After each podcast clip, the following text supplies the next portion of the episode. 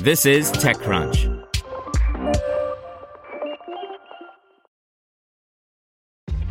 This episode is brought to you by ShipStation. You know, some things take a lot of work, like sending little robots to far off distant planets. And just as that's challenging, so too is running a successful e commerce business, especially when there's so much to do. So I want to introduce you all to ShipStation. Now, I love using ShipStation because of its easy to use dashboard, which makes managing orders and printing labels a breeze and super smooth. Oh, and the customer service is just out of this world. It's exactly what you need to help grow your business. Sign up for your free 60-day trial at shipstation.com slash technews. That's shipstation.com slash technews. This podcast is supported by Tools and Weapons, the podcast hosted by Microsoft Vice Chair and President Brad Smith. Each episode features insight you won't find anywhere else from the center of the conversation surrounding emerging technologies like AI. Right now on the podcast, you can hear a special episode where Brad Smith lays out Microsoft's vision for a vibrant marketplace driving the new AI economy. To hear more, follow or subscribe to Tools and Weapons with Brad Smith wherever you get your podcasts. This is TechCrunch. Here's your Daily Crunch. Coming up, Twitter has pulled its Spaces group audio feature after Elon Musk's run in with banned journalists. Europe wastes no time warning Musk over the suspension. And Black Adam has arrived on HBO Max following a box office bust. Twitter has apparently pulled its Spaces group audio feature, at least temporarily, after Elon Musk joined a group conversation that included journalists that had been banned from the platform. The latest drama comes after Twitter suspended several prominent journalists who had covered an earlier story about the Elon Jet Twitter account that was banned for using publicly available data to track Elon Musk's private jet. As it turns out, Twitter seemingly has a quirk that allows banned users to still participate in Twitter spaces and converse with other members, and some of those who had been banned did just that. Meanwhile, in Europe, European Union lawmakers have wasted no time warning Musk over the, quote, arbitrary suspension of journalists, unquote. The EU Vice President for Values and Transparency took to Twitter to tweet the bloc's concern over Musk's actions and to issue a pointed warning of red lines and sanctions baked into recently updated EU rules for digital services, which she noted require respect for media freedom and fundamental rights.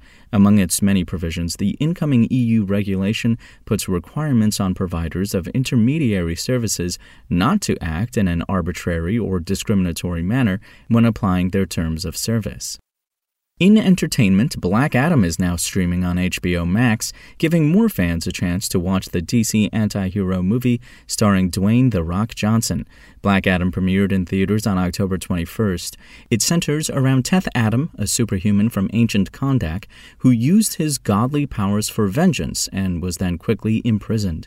After nearly 5,000 years, present day archaeologists free Adam so he can help save Kahndaq from the crime syndicate Intergang.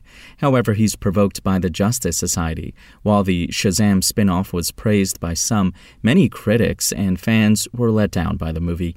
Black Adam performed poorly at the box office, earning $400 million worldwide against a $195 million budget, which doesn't include marketing and other costs related to promotion and distribution.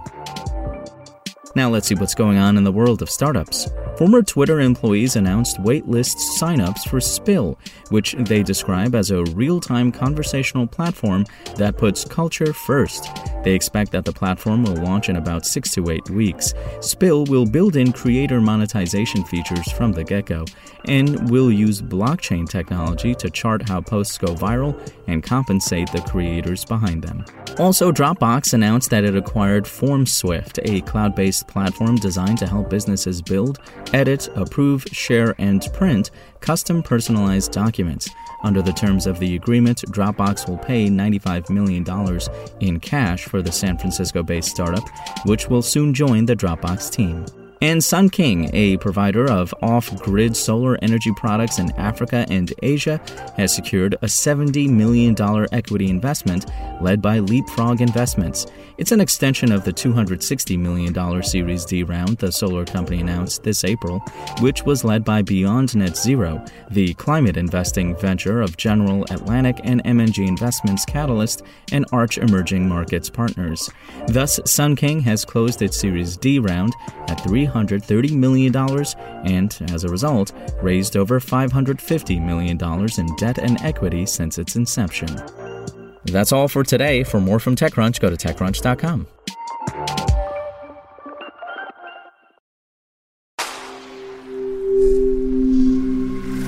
Spoken Layer.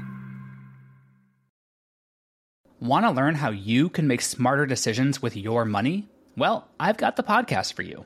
I'm Sean Pyles, and I host NerdWallet's Smart Money Podcast. Our show features our team of nerds, personal finance experts in credit cards, banking, investing, and more. And they'll help you make the most of your money while cutting through the clutter and misinformation in today's world of personal finance. You'll get clarity on strategies to help you build your wealth, invest wisely, shop for financial products, and plan for major life events. Listen to NerdWallet's Smart Money Podcast wherever you get your podcasts.